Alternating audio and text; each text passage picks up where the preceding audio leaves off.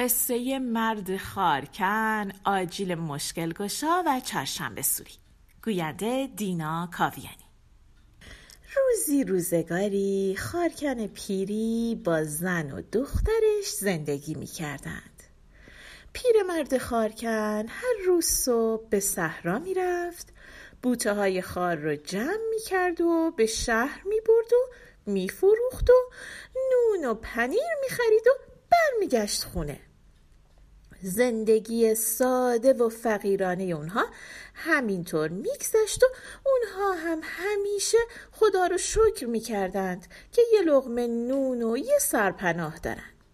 یه سال نزدیک عید نوروز پیر خارکن به صحرا رفت و خار زیادی جمع کرد. خیلی خوشحال بود.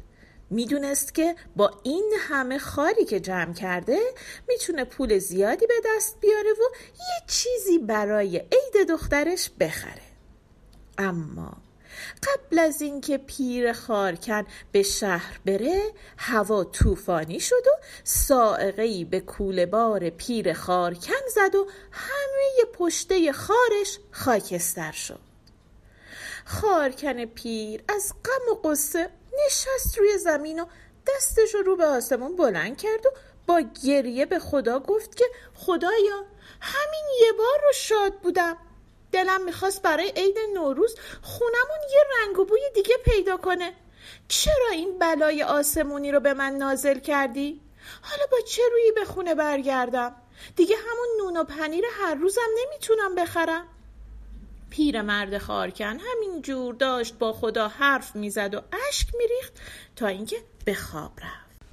تو خواب دید که یک پیری بهش میگه که برای رفع مشکلاتت نذر کن، یک کم آجیل مشکلگشا بخر و بین همسایه ها پخش کن تا مشکلت حل شه.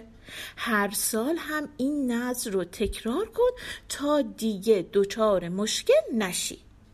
پیرمرد از خواب پرید و رفت طرف شهر و با آخرین سکه‌ای که براش مونده بود یک کمی آجیل خرید و بین در و همسایه پخش کرد. اون شب گذشت و فردا پیر خارکن روانه صحرا شد. این بار به محض اینکه تیشش رو زد که ریشه یک بوته خار رو در بیاره، یه صدایی شنید. دید یک کوزه پر از جواهر زیر بوته پنهان شده. خوشحالی پیر خارکن حد و اندازه نداشت. یه مقدار از جواهراتو برداشت، کوزه رم یه جای خوب قایم کرد و رفت شهر. اون شب پیر خارکن با دست پر و دل شاد برگشت خونه و ماجرا رو برای زن و دخترش تعریف کرد. روزای بعدم چند نفر دیگر رو استخدام کرد و همون جایی که کوزه رو دفن کرده بود یک قصر بزرگی برای خودش ساخت و همراه خانوادهش رفتن تو اون قصر رو با خوبی و خوشی زندگی کردند. مدت‌ها گذشت. آوازه ثروت و اخلاق خوش مرد خارکن به گوش حاکم رسید.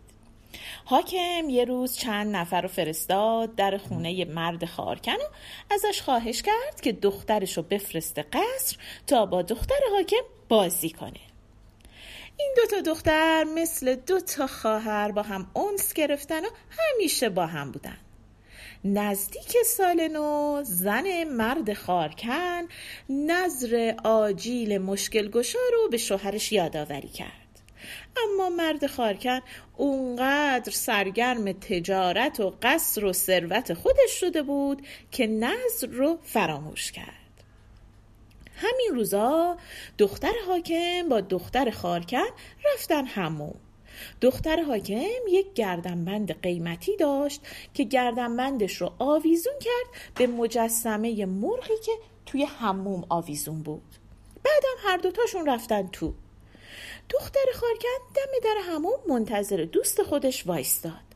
همون موقع دید که مجسمه مرغ زنده شد و گردنبند جواهر رو خورد و دوباره شبیه مجسمه شد. هرچی داد و فریاد کرد فایده ای نداشت. هیچ کس اون دور و بر نبود و کسی همچین چیزی رو ندیده بود. هیچ کس حرف دختر خارکن رو باور نکرد. حاکم گفت که حتما دختر خارکن گردنبند دخترش رو دزدیده. برای همین دختر خارکن رو انداختن زندان، قصر و دارایی مرد خارکن رو هم ازش گرفتن و دیگه اونا بدبخت شدن. زن خارکن بهش گفت تو از نظرت غافل شدی، همه ما رو به خاک سیاه نشوندی. خارکن هم که متوجه اشتباه خودش شده بود، رو کرد به آسمون و از خدا خواست که اونو ببخشه. همون شب مرد خارکن دید که زیر پای همسرش یه سکه است. خارکن فوری از خواب بلند شد، دید بله زیر پای همسرش یه سکه است. سکه رو برداشت، همون موقع رفت شهر رو تا تونست قبل از سال نو مقداری آجیل مشکلگشا خرید و بین مردم پخش کرد. بعد برگشت پیش همسرش و دید که دوباره همون قصر و زندگی برپا شده و دخترش هم از زندان آزاد شده و اومده خونه. دختر تعریف کرد که کمی قبل همون مجسمه مرغ دوباره زنده شده و گردنبند رو پس داده. حاکم فهمیده اشتباه کرده و دختر رو با کلی هدیه و سلام و صلوات آزاد کرده و فرستاده خونه. مرد خارکن خدا رو شکر کرد و بعد هم به خودش قول داد که دیگه هیچ وقت نذر آجیل مشکلگشا رو فراموش نکنه. از اون به بعد مرد خارکن هر سال شب چهارشنبه سوری که نزدیک شب عیده یه مقدار آجیل مشکلگشا بین مردم پخش میکنه. مردم هم هر کدوم که از اون آجیل میگیرن نذر میکنن که مشکلات خودشون برطرف بشه و سال بعد اونا هم یه مقدار آجیل پخش کنن. اینجوریه که هر سال شب چهارشنبه سوری مردم آجیل مشکلگشا پخش میکنن. امیدوارم شما هم به آرزوهای قشنگتون برسید. چهارشنبه سوریتون مبارک.